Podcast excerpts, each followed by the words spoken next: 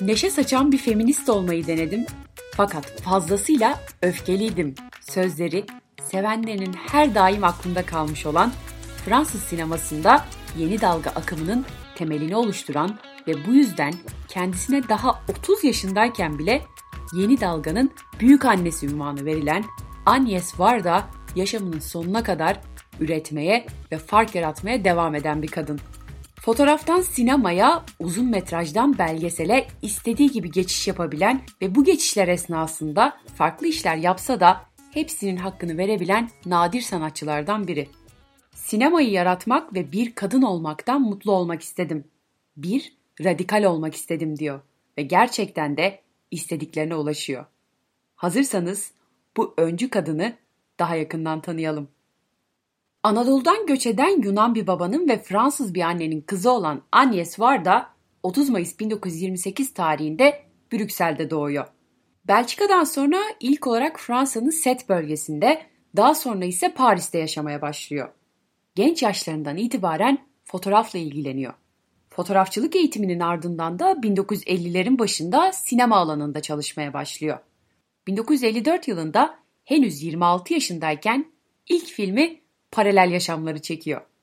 Bir balıkçı kasabasında yaşananları merkezine alan film, Fransız yeni dalga akımının öncülerinden kabul ediliyor. Kendisinin en çok bilinen ve klasiklerden biri olarak görülen 5'ten 7'ye Cleo ise 1961 yılında gösterime giriyor.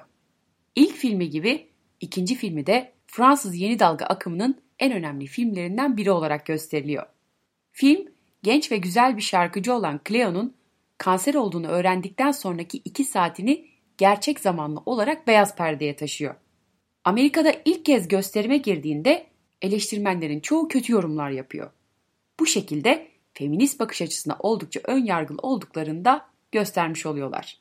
Onlar her ne kadar filmi aptal şımarık bir sarışından ibaret görseler de aslında çok daha fazlasını vaat ediyor.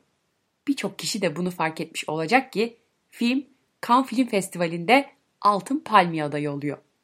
Varda'nın üçüncü uzun metrajlı ve ilk renkli filmi Mutluluk ise 1964 yılında gösterime giriyor. Kendisini sinema dilini daha da vurgulu kılan renkleri ve Mozart'ın çeşitli müziklerini film içerisinde oldukça etkili kullanıyor. Ana karakterin iki kadını birden sevdiği ve bu durumun daha çok mutluluk getirdiğini düşündüğü filmde erkeğin bu çok eşliliğinin hatta çok aşklılığının diğer iki kadını nasıl etkilediği anlatılıyor. Mutluluk çıktığında da yine eleştirmenlerden bir öncekine benzer eleştiriler alıyor. Oldukça özgün bir karakter ve özgün bir sanat anlayışına sahip olmasından dolayı ancak belli başlı toplumsal değişimlerin ardından sinemaya kattığı değer anlaşılmaya başlanıyor. Filmlerin orijinal isimlerini Fransızca telaffuzuma çok fazla güvenemediğimden Türkçe söylemek zorundayım. 1969 yılında Aslanların Aşkı, 1975'te Daguerreotipler, 1976'da biri şarkı söylüyor, diğeri söylemiyor. 1980'de Fısıldayan Duvarlar, 1981'de Yalancı Belgesel, 1985'te Çatısız Kuralsız, 1987'de Kung Fu Master filmleri gösterime giriyor. Sahip olduğu her şeyi bırakıp yalnız bir hayat yaşamaya başlayan genç bir kadını anlattığı Çatısız Kuralsız ile 1985 yılında Venedik Altın Aslan ödülünü kazanıyor. 1985 yılında kendisinin hayali bir biyografik film olarak tanımladığı Agnes Varda'ya göre Jane Birkin isimli filmi beyaz perdeye taşınıyor. Fransız yeni dalga akımıyla ilişkilendirilen onca isim arasında gösterişten en uzak duran yönetmen olarak gösterilen Varda bu filmde de izleyicisiyle çok dolaysız ve duygu yüklü bir ilişki kuruyor. 1991-1995 yılları arasında arka arkaya 4 tane daha uzun metraj film çekiyor. 21. yüzyılın başında Toplayıcılar isimli filmi gösterime giriyor. Bu filminde Fransa'yı neredeyse baştan başa dolaşarak toplayıcılar, koleksiyoncular ve mucitlerle bir araya geliyor. Ve başka insanların çöpe attıklarını, bıraktıklarını ihtiyaçtan, tercihen ya da şans sonucu bularak toplayan insanların hikayelerini anlatıyor. İzleyici tuhaf ya da muhtaç bulduğu hatta acıdığı insanların dünyalarının oldukça sürprizlerle dolu ve etkileyici bir dünya olduğunu fark ediyor. Var da bu filmde aslında sıradan insanların gündelik hayatlarını ele alarak toplumsal ilişkileri aşağıdan yukarıya bir bakış açısıyla inceliyor ve sosyal bilimcilerin yaptığını sinema aracılığıyla yapıyor. Tam bu noktada da kendisinin meşhur bir sözünü hatırlıyoruz. İnsanlar beni meraklandırıyor. Hiçbir zaman zengin ve burjuvaziden gelen insanlara objektifimi yöneltmedim. 2002 yılında Toplayıcılar belgeselinin devamı niteliğinde olan Toplayıcılar 2 Yıl Sonra isimli filmini çekiyor. Bu filmde de toplayıcıları çekerken tanıştığı insanları 2 yıl sonra yeniden ziyaret ediyor ve ilk filmin etkisiyle kendisine ulaşan yeni insanlara kamerasını çeviriyor. Fiziksel, ekonomik ya da manevi bir takım zorluklara rağmen yaşama tutunmaya çalışan insanların hayatlarından kesitler yer alıyor. Yönetmen sadece temel birkaç soru soruyor ve dinliyor. İnsanların içi incelense manzaralar bulunur orada. Bana gelince içimi açarlarsa eğer plajlar bulurlar diyerek anlatıyor kendisini Agnes Varda. Tam da buradan ilhamla 2008 yılında Agnes'in Plajları adlı otobiyografik belgeselini çekiyor. Yaşamının bölümlerini oluşturan plajlara dönen Varda, kendi filmleri, imgeleri ve röportajları arasında sahneye çıkıyor. Hayatı boyunca küçük defterlerde biriktirdiği notların ve topladığı fotoğrafların yer aldığı filmde bir sahne fotoğrafçısı olarak çalışmaya başlamasını, sonra dünya sinemasında büyük etki yaratan Fransa yeni dalgasının erken dönem yönetmenlerinden biri oluşunu, yönetmen olan eşiyle yaşadıklarını, feminizmini, Küba, Çin ve Amerika Birleşik Devletleri'ne yolculuklarını, bağımsız yapımcı olarak yaşamını mizahi ve duygulu bir dille izleyicilerle paylaşıyor. 2017 yılında ise Fransız sokak sanatçısı ve fotoğrafçı J.R. ile birlikte ortak çektikleri Mekanlar ve Yüzler gösterime giriyor. 2018'de Oscar aday gösterilen Günce Gezi türündeki filmde 60 yılı aşkın bir süredir sinemadan fotoğrafa, video yerleştirmeden heykele birçok yapıtlar üreten 90 yaşındaki Varda genç J.R. ile birlikte Fransa'nın köylerini geziyor. Bir yandan halkla sohbet ederken diğer yanda fotoğraflar çekiyor. Çektikleri fotoğrafları sergiliyorlar. Ayrıca birbirlerini daha yakından tanımaya çalışıyorlar. Son uzun metrajlı filmi 2019 yılında Berlin Film Festivali'nde gösterime giren Agnes Varda'yı anlatıyor oluyor. Agnes'in plajları gibi otobiyografik, kendini eleştiren ve tiye alan bir belgesel diyebiliriz.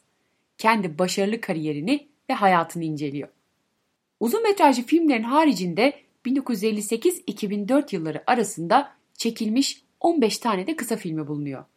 Bu filmlerin bir tanesi de 1975 yılında çekmiş olduğu Kadınların Cevabı Bizim Bedenimiz, Bizim Cinsiyetimiz.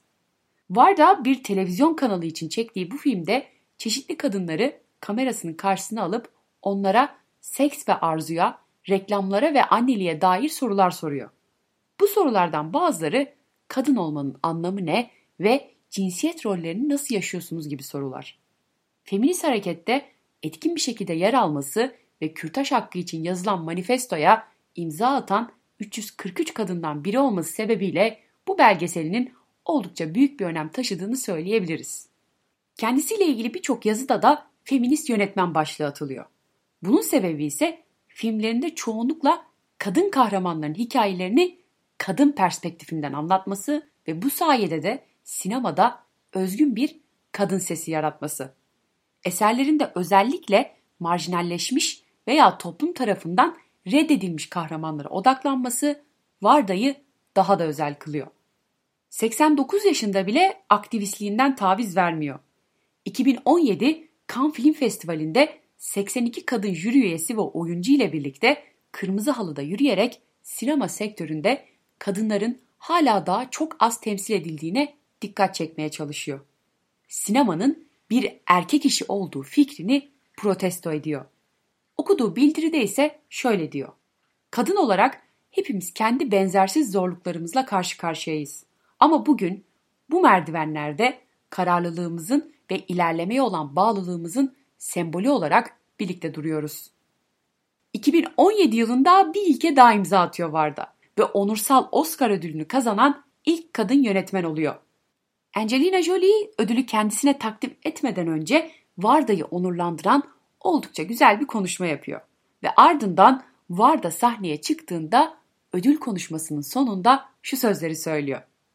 Biliyor musunuz geçen gün gecenin bir yarısı kabul konuşmamı düşünerek uyandım. Gerildim, bacaklarım ve kollarımı yatakta hareket ettirmeye başladım. Çokça hareket ettim. Bir süre sonra nedense yatağımın üzerindeki ağırlığımı unutmaya başladım ve dans ettiğimi hissettim.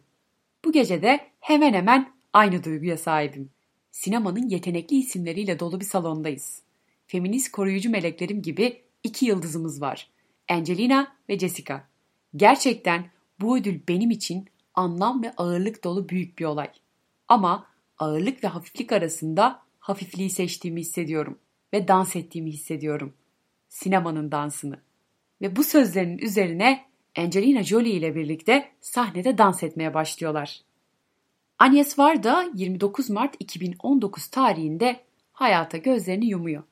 Geride duyarlı ve aktivist sinemacılık anlayışıyla ürettiği 30'dan fazla film ve belgesel bırakıyor. Sinemaya kattıklarını onurlandırmak adına Mayıs 2019'da düzenlenen Cannes Film Festivali'nin afişinde kendisinin en ikonik fotoğraflarından biri yer alıyor. Fotoğraf, Varda 26 yaşındayken yönettiği ilk filminin çekimleri sırasında teknik ekipten bir görevlinin omuzlarındayken vizörden baktığı esnada çekiliyor. Hayatını dolu dolu yaşayan ve sonuna kadar da üretmeye devam eden Agnes Varda'nın zamanla ilgili söylediği şu sözüyle de kapanışı yapmak istiyorum. Eğer son dakika varsa sonuna kadar kullanılmalı. Zaman esnektir. Çekip uzatmak gerekir. Beni dinlediğiniz için çok teşekkür ederim. Bir sonraki bölümde görüşmek üzere.